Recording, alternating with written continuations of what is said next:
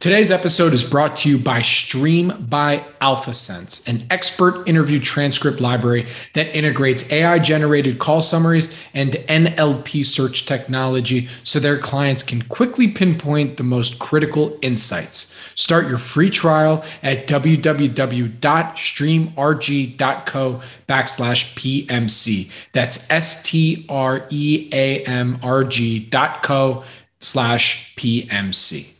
This podcast is for informational purposes only and is not an offer or solicitation of an offer to buy or sell securities. SNN Network, SNN Inc., and the Planet Microcap podcast and the representatives are not licensed brokers, broker dealers, market makers, investment bankers, investment advisors, analysts, or underwriters. We do not recommend any companies discussed. We may buy and sell securities in any company mentioned and may profit in the event those securities rise in value. We recommend you consult with a professional investment advisor, broker, or legal counsel before purchasing or selling any securities referenced in this podcast podcast. Welcome to the Planet Microcap podcast. I'm your host, Robert Kraft, and thank you all so much for the support and for tuning in. Be sure to subscribe to our recently launched Substack, the Planet Microcap newsletter, for free at microcapnewsletter.substack.com. I'll be sharing all recent podcast episodes from Planet Microcap and Due Diligence. Plus, every Sunday, I put out our weekly microcap wrap to show how the microcap space has performed every week and compared to the broader markets based on data from the Microcap Review Index. Again, to subscribe, go to microcapnewsletter.substack.com. Quite a bit of content that we actually have uh, put out there from Planet Microcap. Um, we just published the Q2 2022 issue of the Microcap Review, which you will also be able to get access to on microcap uh, newsletter.substack.com, as well as at microcapreview.com, and also the direct link through Scribd, as well as uh, we're going to be reconstituting the uh, the uh, uh, index um, uh, very, very shortly as well for Q3 2022. So be sure to subscribe to that Substack. That's where you're going to get all the updates on everything. So again, that's microcapnewsletter.substack.com. Now, for this episode of the Planet Microcap podcast, I spoke with Sharon Wang. She's the senior investment analyst at Pender Fund. We originally met when Sharon moderated a panel titled Microcap Technology Growth Companies at our virtual event in December 2021, which I highly recommend checking out that panel. And I wanted to get to know Sharon and her investing philosophy a bit better. Assuming that you've been following the news, or better yet, seen the performance from the Microcap Review Index, the broader markets have been taking a bit of a shellacking, with microcaps taking the brunt of this beatdown. Uh, with all this in mind, the best investors see market drawdowns as a chance to find and/or add to quality positions. That's what Sharon and I discussed today. What she looks for and her small and microcap criteria during market drawdowns. Thank you again for tuning in to episode 232 of the Planet Microcap podcast. And please enjoy my conversation with Sharon Wang. This episode is brought to you by Stream by AlphaSense. You can find them at streamrg.co backslash PMC. That's S T R E A M R G dot co backslash PMC. Stream is an expert interview transcript library that is starting to become an integral part to investors' research process. They have a number of interviews on a wide variety of companies, including TMT, consumers, industrials, real estate, and more. Stream provides over 300 expert interviews per week, and 70% of their experts are found exclusively on Stream. Stream is unlike any other transcript libraries. Stream integrates AI generated call summaries and NLP search technology so their clients can quickly pinpoint the most critical insights. Stream's community of experts and thought leaders partner with Stream to build their professional brands and expand their industry influence. Right now, there are approximately 8,500 plus call transcripts available. For more information, please visit www.streamrg.co backslash PMC. That's S T R E A M R G dot co backslash PMC. Welcome back, everyone, to the Planet Microcap podcast. I'm your host, Robert Kraft. You can follow me on Twitter at Bobby K Kraft, B O B B Y K K R A F T. And joining me right now is someone who actually hosted an amazing panel at our most recent virtual event back in December. I highly recommend going to check that out. And uh, I, I, wanted to have her on for, for a one on one interview because I want to understand a little bit more about her background and, and uh, her investing style and all, all that good stuff. So, With that, I'd like to introduce Sharon Wang. She is the senior investment analyst at Pender Fund. Sharon, thank you for joining me today. How you doing? Good, thank you. Um, thank you for having me here. It's great to have you on. Um, you know, during that panel, we didn't get a chance to, to get into your background or anything like that. So, can you, can you start us off with where your passion for investing began and, and how you got to where you're at today? Sure. Um, I wish I could tell you a um, inspiring story of how I started buying my first stock when I was 12. The reality is no. I didn't know what stock was at age of 12. Um, I was born and raised in China. No idea of where, like, what um, a stock exchange looks like. No idea of Wall Street or Main Street. Um, you know, at that time, um, the concept of investing was still very foreign. Um, not like today, you know, because um, before COVID, I went to um, the uh, AGM of Berkshire, uh, Berkshire Hathaway, and um, I saw like a couple of uh, young kids from China asking questions uh, to Warren and Charlie in fluent English, and I was like, wow, they know what they want to do in the future. Um, but at my time, I didn't know.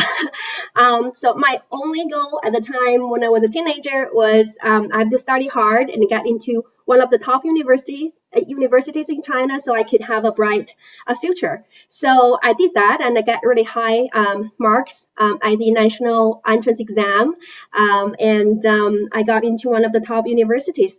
And I still don't know what I wanted to do. So after I graduated from university, I um, uh, tried a couple of different things, um, like journalism, and then figured out it, that was not really my thing. And um, and then uh, I decided to give uh, finance a try because one of my friends, uh, she really loved it and, and she always talking about it. So I'm like, okay, I'm gonna try it. And that actually opened the door, and I did find my path there, and uh, I started to love it. Um, so I got into the Master of Science uh, program uh, in finance um, and um, I just loved it. I wanted to uh, know more about it and um, um set my heart on, on, on the investment career. So I guess part of the thing is my um, personality because I'm naturally a very curious person. And this whole idea of investing, you know, um, looking at different companies, talking to different people, management team, and know what they do and why they do what they do and what works and what does not work um, this whole, you know, um, reading, digging, researching really excite me and make me feel good. So that's how I actually uh, landed in this investment land. And I guess the whole point is, um, you know, you don't really necessarily need to figure out what you want to do at a very early stage, maybe not at 12, not at 20, maybe. But uh, once you figure it out, it's never too late to pursue your passion. Sharon, you, you, give yourself a little credit. Okay, that was a very inspiring story, and, and, and how you got to where you are. Okay, that that was that was fantastic, and you know, I just uh, I I can only hope that everyone you know is doing something that uh, they're as passionate about as you are, right? Um, and so you know, as I said in the intro, you're you're you're you're now at Pender Fund. You joined the team, I think, in 2013. So, how did that how how did this all come about? Yeah, it's actually a very long story. Um, so David Barr, um, the CEO and portfolio manager um, at Pender and also my partner, he gave my first job in investment when I first moved to Vancouver uh, in 20 in 2007. Um, at the time, I was fresh out of school, no experience. Um, I didn't know anybody, no connection and LinkedIn and those, you know, platform didn't virtually not really very common, right? So what I did is I Googled um, asset managers in Vancouver and um, uh, found a few names and I sent resumes to them. And to make my cover letter looks more interesting, I actually borrowed uh, one of the uh, uh statements from a, a, local commercial saying bold makes it happen. I guess they really liked that, so I got an interview, and uh, we uh, we liked each other. And at the time, um, PenderFund was not a, a, mutual fund business, so Dave actually started the mutual fund business back in 2009. That was 2007. Uh, he was managing a uh, venture uh, capital fund at the time, and um, it, it was like pretty small, like a tiny, and they only had a, a temporary analyst position. But I was happy to, you know, get into the door and, and learn and Dave was a uh, Dave has been a wonderful mentor uh, for me. So I, I went there for a few months before the uh, the term expired, and they didn't have a full time position because the fund itself was trying to figure out where it's going to be, right? So um, I found another job at a local um, sell side brokerage firm as a research associate. So um, I worked there for five years.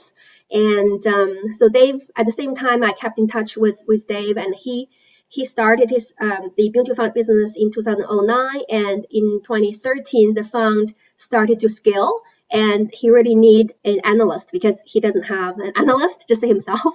So um, he reached out to me, and um, I was thrilled to uh, to have this opportunity because I feel I'm you know it's time for me to have a change.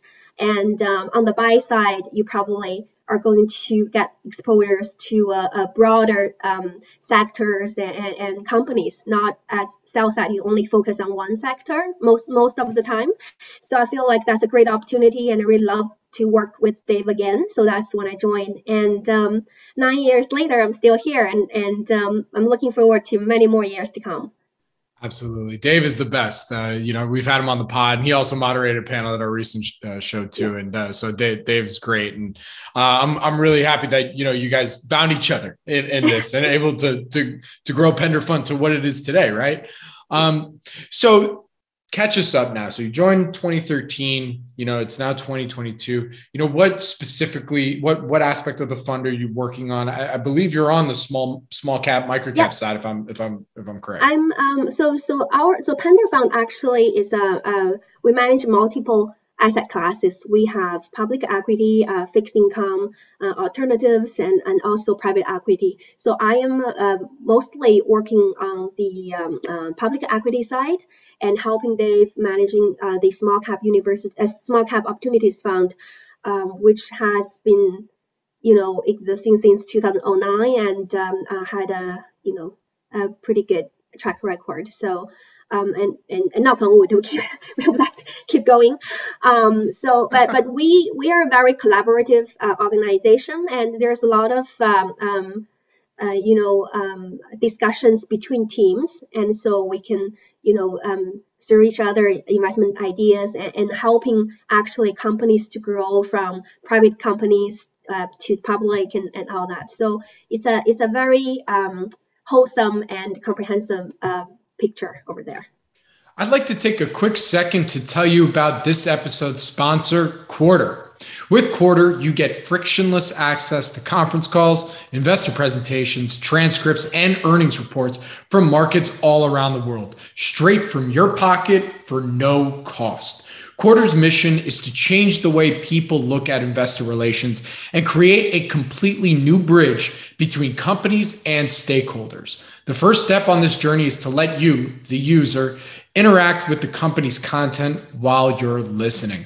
Visit your app store of choice and try it out today by searching for Quartr. And that's Q U A R T R. Now back to the show. Well, talk to me a little bit, you know, um, on on you know small cap opportunity side here. I mean, you know, we're doing this interview on uh, what's today, Tuesday, June fourteenth. Um, you know, literally the news just came out yesterday that we are now officially in a recession. Mm-hmm. I mean, this is kind of one of those times when a lot of micro cap and small cap investors where we're kind of licking our chops saying, all right, let's time to dig in and find some stuff because on the news side, I mean, we're seeing, you know, there's a lot of companies reporting quality earnings, you know, on this yeah. micro cap, small cap side, and it's just literally falling on deaf ears, right? Like it, nobody cares. Um, which is in my opinion, potentially an opportunity for for you know folks to kind of dig a little deeper. So, I mean, what what are you seeing on your end? Yeah, exactly. Actually, um, you know, we uh, um, we're quite excited about um, uh, today's market because, as you just mentioned, you see the uh, the fundamental of business are still growing and progressing, but um, the uh, the um, the market doesn't really give any credit and they even discount growth, especially non-profitable, like um, um, not profitable growth, um, to like negative value almost. I, I've been seeing companies trading like with uh, consistent growth, like 40% and trading like at less than 1.5 times EV revenue, which is basically, and um, from my experience, I've never seen that level. Um, but I think this is, um, you know, so that actually provides us a lot of opportunities and get us excited because we understand how small cap works. And um, if you look at history, I'm not saying history repeats itself, but it, it does rhyme, right? So if you look at history, um, small cap actually tend to outperform whenever like leading out of the, the recession. Like if you look at the 12 months or 24 months performance after a market drawdown, um, small cap has pretty good um, performance. And the reason, I guess, one of the reasons could be because small cap is quite um, companies are very adaptive, and uh, they they actually manage crisis sometimes better than large um, their large peers, and especially in this in today's environment because of the all the all the hype of inflation, right? All the unexpected inflationary environment. Um, so in this type of environment a, a company it, like what do company do to survive right? So they need to be really adaptable on their cost structure and they need, they really need to have the pricing power and competitive moats so that they could keep the grow like the revenue growing. So on the top line you have you need to keep your growth. On the on the bottom line you have to be able to control your cost. And for established companies sometimes it's really hard to to do. It's really hard to turn a big ship around. So, uh, so I, I feel like a lot of software, especially in the software space, right? Because your your costs are um, are um, most variable cost, not really fixed cost. So you could probably adjust that quickly. Um, and and small cap uh, has the um, the natural advantage of doing that. Um, and and and small cap um, tends to trade like in the historically on average it should be at a premium to large cap because of risk levels, right? So, so now they're actually um, got actually trading at a, a pretty big valuation gap um, below the large caps. So, so if you think about the mean to reversion, the multiple re-rating, plus the growth of the underlying business, that's a quite a dramatic uh, growth trajectory um, there. And um, so I, I think for companies that have can adapt them and the management team um, like with an adaptable and capable management team that can steer through this crisis with a healthy balance sheet for sure. And because the cost of capital uh, definitely goes up. If you don't have a healthy balance sheet probably you're like you probably deteriorate pretty fast. Um, and um, I think those type of business actually are going to weather through the stock market and um, generate pretty good return for us and that's where actually we we we look for Absolutely. I mean, I would assume it during this time also you're speaking with management teams quite often, just because there's there's all yeah, you could see on, you know, through all the statements and press releases, you know, what they might be doing to manage some of the costs and kind of steer through what's going mm-hmm. on right now. But now is where management is by far most important because when you're seeing some of these macro pressures, recession pressures, inflation, you know, that's yeah. where you want to understand from them, okay, what is your plan? So, I mean, have you just been talking with management nonstop just to kind of see how they're doing it? What are some of the things that they're telling you? So we do, we do see, uh, we do talk to management constant, like, um, um, quite regularly and um, uh, not, not just because of this downturn, and that's our, um, you know, part of our uh, investment process. And, um, um, some of them are very transparent. I actually really like the transparency of some of them, right? Because they they're not just telling me uh, as a shareholder what they're going to do, but they're actually um, talking about their plans on the conference calls, so every shareholders or everybody who's interested in their company can know what what their plan is, right? So, for example, um, you know, one of the software company, local Vancouver software companies we have in in, in the portfolio, they actually um, announced um, a layoff of uh, 20% of their employees um, in Q1 because they feel like their cost structure are not uh, really the, the optimized. But the way they did it is very inspiring, I, I feel, because they are very transparent about it. They told everybody about it. And then they actually listed all the names of the um, um, the, the laid off employees on their website and trying to help them to, to land the next job. So this type of transparency and support of the company does demonstrate the culture they have. So um, I, I think culture is very important in small cap companies because you're so small and, and you know especially the culture from the top people from the management does have a lot of influence um, on on everybody in, in within that company. So that's one of the examples. And the other examples is just this morning we had a company reported, and um, they showed a little bit of growth slow down, but they were very clear of their steps, like what they're going to do to address this. Right, they're going to actually move one of their sales, like top um, managers, to one of the regions where they see the slowing growth to accelerate the growth there, and um, and at the same time they are are trying to optimize cost structures and put uh, price increases in one of their like in for, for their hardware and their services because they have never raised prices uh, while their competitors have raised prices um, in the last couple of years already. So they, they laid out the plans and that, that gave investors a bit more confidence, right? Because at least they know what they want to do. So, in your opinion, you know, as we were kind of we're looking at this, you know, seeing the macro outlook, but even before this, you know, we we all saw, you know, our our index, you know, that that's kind of the main data point that I look at. You know, we're it's down over mm-hmm. fifteen percent mm-hmm. year to date. Um, so we've been seeing that micro caps, small caps have been getting hit, you know, and this this was all coming. But for you, I mean, you mentioned a couple things already, but when when you're looking at some of the companies in the portfolio or just even potentially new names what are some of the things that you're kind of hoping to see from from these management teams from these companies uh, that that make it either interesting to then put more money in or even some red flags you're like you know what? Maybe we'll exit this position for now and redeploy this capital to something else. Yeah actually uh, last year in canada now there was a boom of ipos right? And and um, tech IPOs. I mean, in, in the tech sector, we never seen that so many tech IPOs in one year. Actually, I think there's some reports saying the um, the total number of tech IPOs in last year uh, is more than the total number of IPOs in the last nine to 12 years in Canada. That was crazy, right? So we uh, we as a, a, a, good like you know people know us in the in the small tech small cap tech space in Canada. So typically we would be invited into their um, uh, you know their their uh, pre pre roadshow meetings and test water meetings and then their their uh, IPO roadshow meetings and and and then invite us to be to be investors. But at the time when we look at the business and uh, the valuation and some of the companies we, we really like their business but we don't like the valuation. So we didn't we didn't actually jump right in but then things suddenly changed. Everything is uh, is like is bad. It's like no people don't give any credit to growth. So all these IPOs had um, you know they, their price dropped. Some some of them dropped like 80, 90 percent. So when we when we look at these companies and we're trying to see, okay, like does anything fundamentally change? Have their economic like unit economics changed? Like their cost of customer acquisitions changed? Or or like is there still technology still help the world doing things better and cheaper? Like is this something that really can work in the long time or, or only like transitory only only only during covid? Um so so we, we we try to assess like a lot of assessments are um, quite qualitative and, and and not really quantitative not really from numbers. Um, and, and then we talk with investors we talk with a management team we talk with their customers and we try to you know get all the information we can.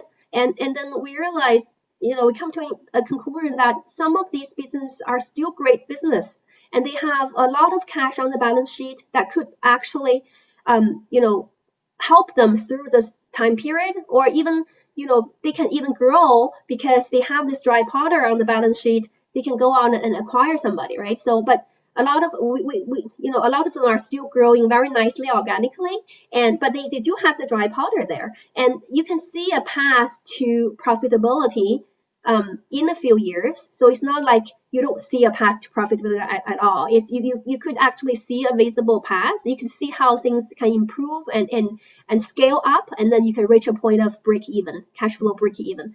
So for those type of companies, and, and, and of, of course the management team, right? We like I said, I really like the management that are capable, adaptable, and transparent. You know, so they like when we talk with them, we get an idea of what they do, and um, you know we that that gave us confidence. We actually um, bought a few, like a number of IPO names um, from last year, just because you know we, we still think they have a pretty good business and uh, the valuation now is in the range that we can't resist. Absolutely. So, you know, for to take a, a, a quick step back, you know, for mm-hmm. for those that don't know, PenderFund is based in Van. You you mentioned this earlier, but you guys are based in Vancouver, and you focus specifically on on Canadian uh, on the tech side, or, or basically everything non-resource, right? If I'm if I'm yeah yeah, it's okay. a it's um it's everything we invest basically um, non-resource names, um, but um, uh, our you know um, focus we, we're generalist, but with a uh, focus on tax space. that's just because our own background because you know dave started uh, when he did the venture capital is, is in the tech space and he personally loves technology and, the same with me i uh, when i when i worked at the sell side i was a research associate for the tech analyst um, you know and then and then we just love the space because um, for for myself personally if when i see something that can help um, the world to do things better and 10 times better and cheaper and that's that's you know really attractive. Like that that lures me into know more about the business so Gotcha. So I, I, you know, talking a little bit more about looking at, you know, kind of the macro, and I think it's needless to say that, you know, uh, Canadian tech IPOs might be just a little down in 2022, especially compared to 2021. Um, but I, I, remember seeing a chart that a colleague of mine, uh, uh, I think he posted on Twitter or, or he might have sent it to me, but basically talking about how, you know, just looking at liquidity right now, and there's just, it's, it's more or less dried up in in some of the and in, in on the TSX venture. I mean, are you seeing mm-hmm. some of the some of the same things? And you know, how do you think about what what this might mean when you're looking ahead and looking at potential new ideas or even portfolio companies? I think liquidity is important for us because uh, our fund, you know, um, although we, we are long-term investors, but uh, it's the actual uh, investors that provide us the capital. We don't really have the permanent capital, and so the the thing we try to do is to really educate our investors that this is, you know, this is actually a good time to buy, not to sell, not to redeem, right? So, so that way we could have the at least the liquidity on our side to invest on these on these companies.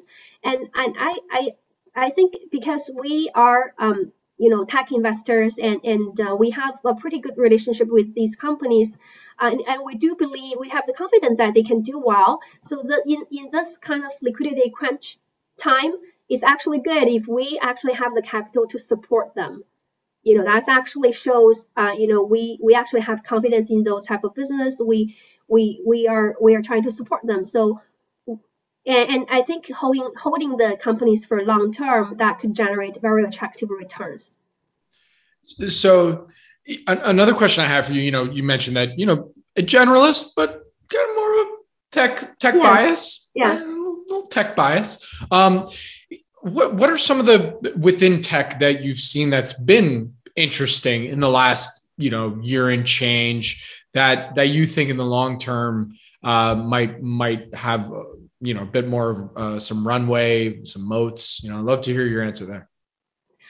Um, so there, wait, I'm not so good with general um, discussions, um, trends and all that, but um, because I am more like bottom up, um, you know, type of approach. Um, so from what I see is there's, um, I really like the enterprise software space because that's, you know, where you see a lot of innovation and um, and, and, the customer base is is stickier and and, and, it's, uh, it's not as finicky as uh, the consumer space, right? The B2C space, the B2B space is very interesting, and you see a lot of slow changing um, sectors that are actually making some changes. For example, one of the portfolio companies we have is called Copperleaf Technologies. What they do is they actually help um, uh, provide a data-driven uh, analytic software for utilities uh, or other asset planning um, decision makers to make the, their decision, investment decisions better.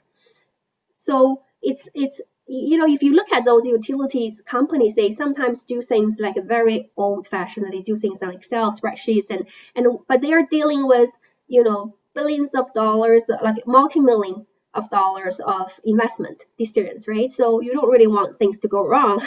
So actually, Copperleaf provide a, a software that gathers data, provide analytics, and, and and you know give them the tool for them to make better investment decisions.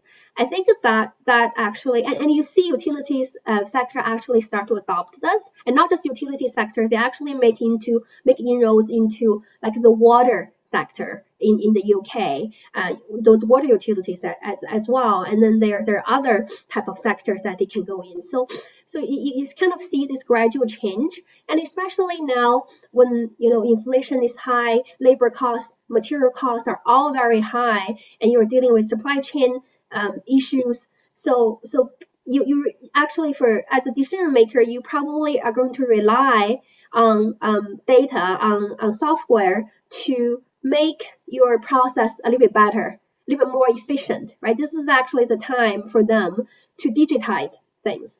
So so we we we kind of see the you know the, the trend of, of going that way.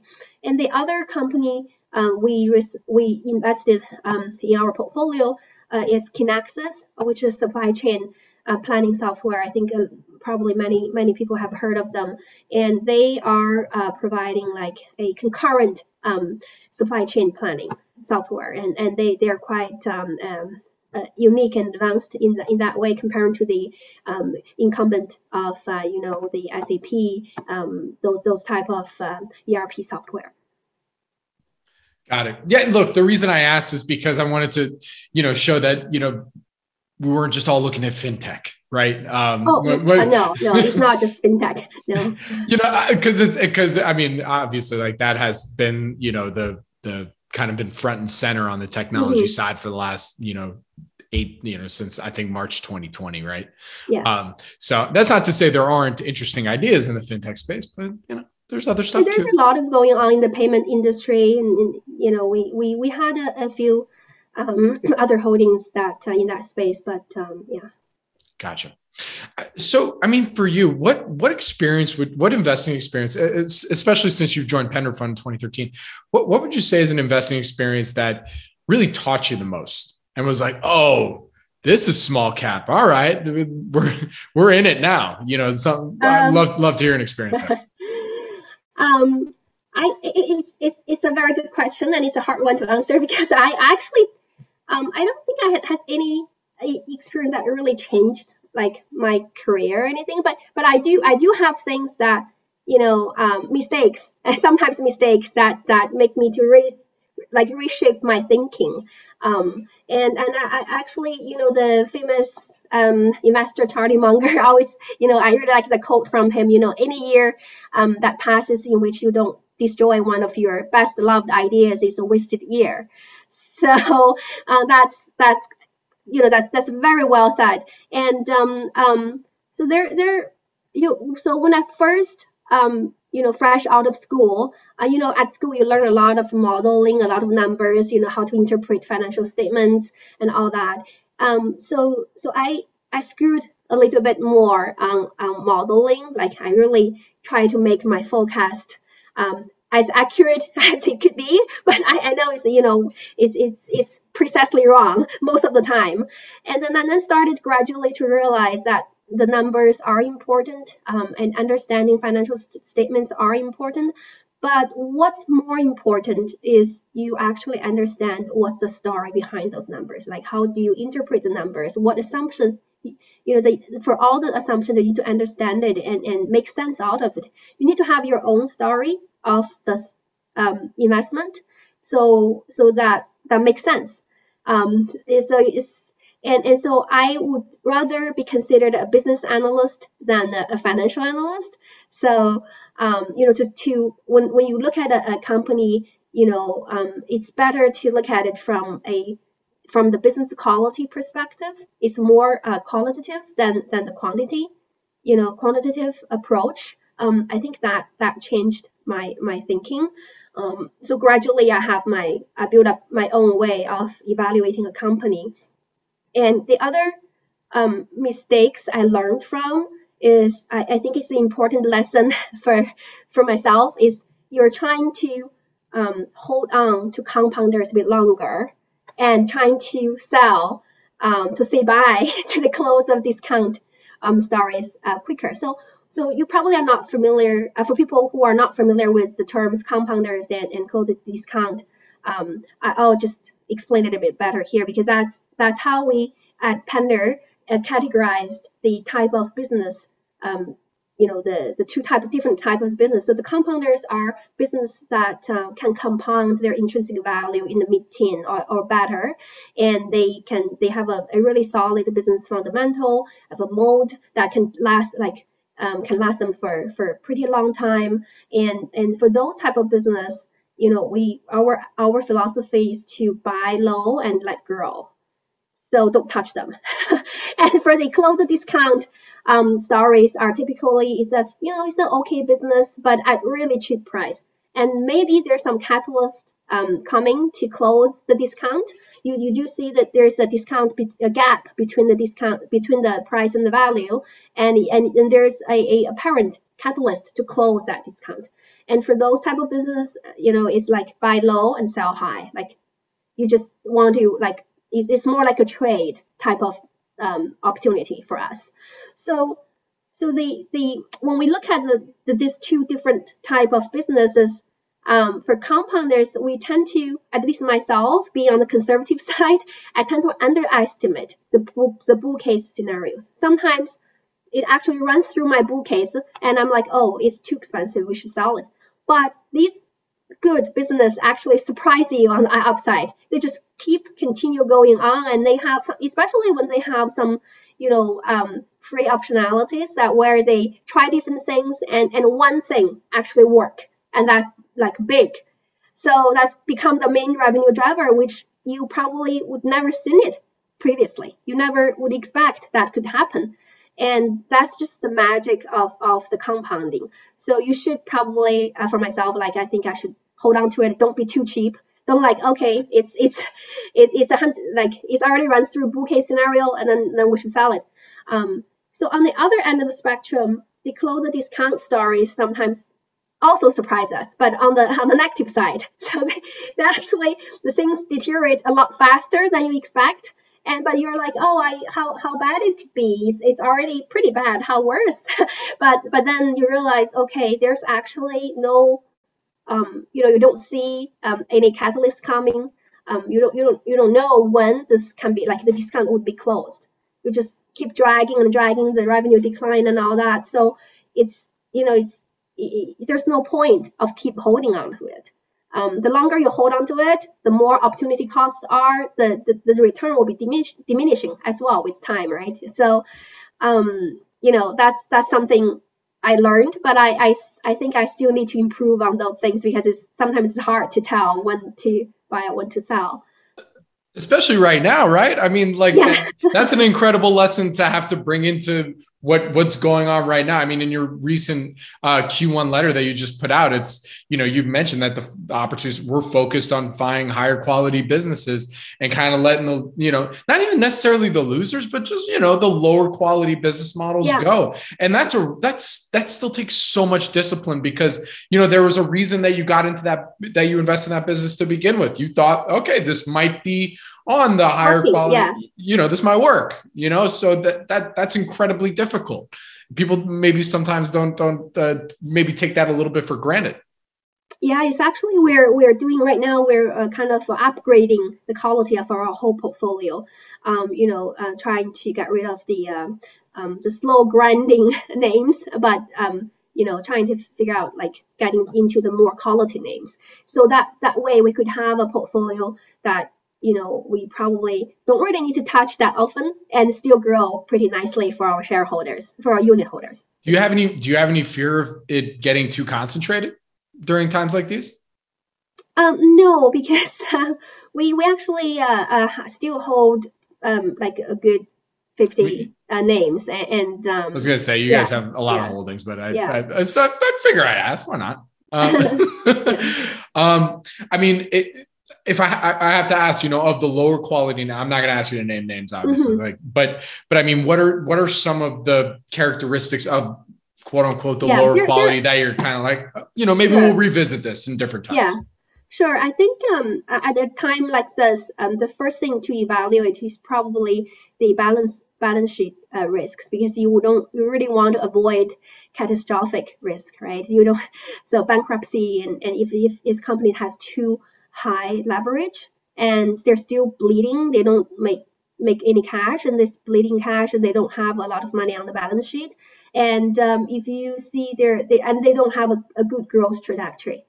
So for those type of business, you, you, you do want to get rid of them, um, right? So because because we we're what we're trying to do is trying to uh, mitigate downside risks for the whole portfolio as well. And um, um, the other not not not not necessarily relates to today's environment, but in general, I think some of the red flags or yellow flags you look for um, a business quality deterioration is, um, you know, you look at the growth, right? If you if you look at the growth, they kind of declining, and they're still spending a lot though in sales and marketing or in research. Then that means either you know they they their their product probably people don't really like it, right? So there's no good product market fit. So although they spend a lot of money, you still don't see the growth.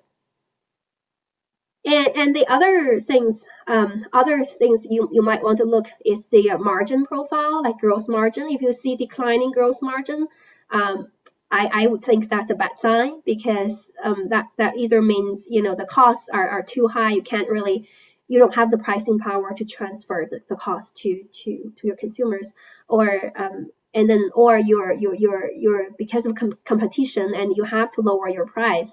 So squeeze your margin, right? So that's not a, a good thing um, either way, right? So those those are um, some of the the warning signs you wanna you want you wanna see. And if you see management suddenly change their tones, right? They they they probably used to give a lot of KPIs and suddenly they don't disclose that. and they don't have anything to replace those. They will say, okay, we don't think these are appropriate things for us to disclose, but they don't give you other KPIs to replace these ones. So that, that means they probably have something bad to hide. But there's subtle subtle things. yeah, no, that's that's a that's a pretty quality list. So, I mean, in times like these, I mean, how much more weight do you give to margin um, uh, uh, shrinkage? I guess you say Mar- margin shrinkage versus, let's say, you know, quarter over quarter, you know, uh, revenue revenue going down right? Like what, how, how much weight do you give to either one um, in, in um, times um, like I, these? I think it really uh, depends, um, you know, what, what's the situation is, right? Sometimes the, the revenue growth, if you see the growth coming down or slowing down, it may not be a problem. It may, it may be because I, um, in the last couple few years, like we see companies going through the SaaS transition. So they have on-premise software where they they want to transition to to um, to SaaS, and then during that transition, you actually see the, the growth coming down because they're trying to transit, right? So so if if in that in that type of situation, actually the the growth slowing down is not necessarily a bad thing. It just happens that way, but then you, you can see like a tick up uh, later on once they they complete the transition. Actually, that could be a good buying opportunity because the market view those as bad things while they actually have a legit reason for it, right? So, but for margin compression, you know, it's a little bit more. Um, I think it, for myself, I, I, I took that more seriously, and I would I really want to dig into why the margin actually declined. And sometimes it's because the um, uh, the data cost more, right? Because but then that doesn't and doesn't really make sense because when when you have bigger scale, your your um, you know public cloud those type of um, costs actually should come down a little bit.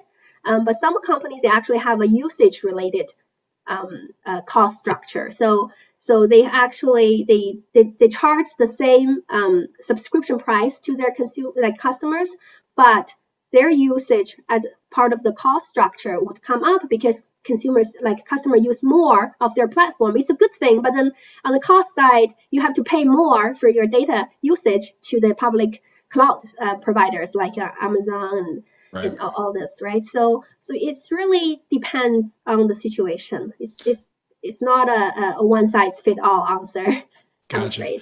I, no, I'm I'm more just thinking about uh, you know uh, this. See, this is why I'm not on CNBC. Uh, margin shrinkage, you know, versus margin compression.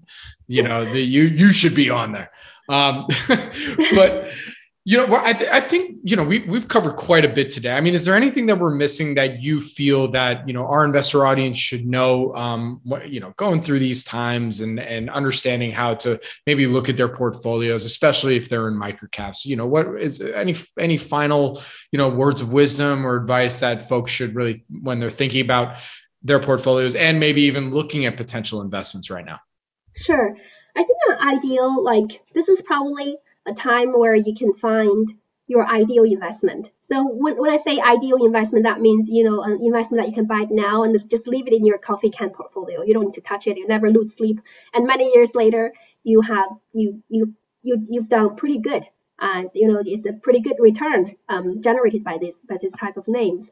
Um, so so the quality of business is something you really want to um, spend a lot of time on, and and and um, it, it's uh, it's pretty hard um, to make a prediction that these type of business are going to flourish for the next 20 years, right? So, but but you, you have to try, right? And and I think on this course, um, and you always remember there's a difference between price and value. You want to pay a price, you know, the, the price you pay should be lower than the value of the company. So the price and the value are two different things. Don't mix them together. Um, and um, and and and then you you have to think about risk. Um, you know, whenever you talk about returns, the the risk is is always there. You have to think about, you know, um, risks like what, what type of risks are associated with this and um, it is is this at an acceptable level acceptable level for you it's not um, you, you're not because you don't want to lose sleep on this right on your investment um, for any new investors um, you know or any new any people that that that really loved to do the investing themselves uh, or or want to learn more about investing I think um, you know the the reading, like read and read and read, and that's that's one of the top things I would recommend. Uh, we actually have a, a book recommendation uh, blog uh, on our website where you can you can get a lot of um, really good um, book names that that if you really want to explore. And you know along the way you will make a lot of mistakes. Um, and and don't don't be afraid. I think investing is a very um, humbling experience um, especially during the market downturns like this, right? Uh, I remember back in 20 March 2020, um, you know, many things happened and took a turn at the time when you least expected. You you you just you just don't know, and um, um, so so don't don't just stay open-minded, be adaptable, don't be afraid to make mistakes. Just just learn from and hopefully you don't make it twice but we are all, all humans. We we are probably have a tendency to make the same mistake twice but at least you you should be cognizant of your own um, you know weakness and, and trying to find your strengths trying to find an edge. And that, that's where you can generate a better than market returns is where you have an edge. Whether it's analytical or, or whether it's behavioral right if you're more patient than other people you probably could write it out the tough times and, and make a good return. So um, you know, just don't don't be afraid. Very good. Well, Sharon, with that, where can our audience go and find more information about you, follow you and your insights, as well as uh, Pender Fund? Um, you can find me at um, um, the uh, under the, the team profile at penderfund.com, and I, I'm a I'm typically you know uh, really good with emails, but we do get have a lot of emails coming through our inbox. But but if you have any questions, feel free to to reach out um, yeah. Very good. Well, Sharon, thank you so much for joining me today. I really do appreciate it. Good luck, stay safe, and I look forward to our next update. Thank you. Thank you for having me. Have a great day. Thank you. This podcast is for informational purposes only and is not an offer or solicitation of an offer to buy or sell securities. SNN Network, SNN Inc., and the Planet Microcap podcast and the representatives are not licensed brokers, broker dealers, market makers, investment bankers, investment advisors, analysts, or underwriters. We do not recommend any companies discussed. We may buy and sell securities in any company mentioned and may profit in the event those securities rise in value. We recommend you consult with a professional investment advisor, broker, or legal counsel before purchasing or selling any securities referenced in this podcast podcast.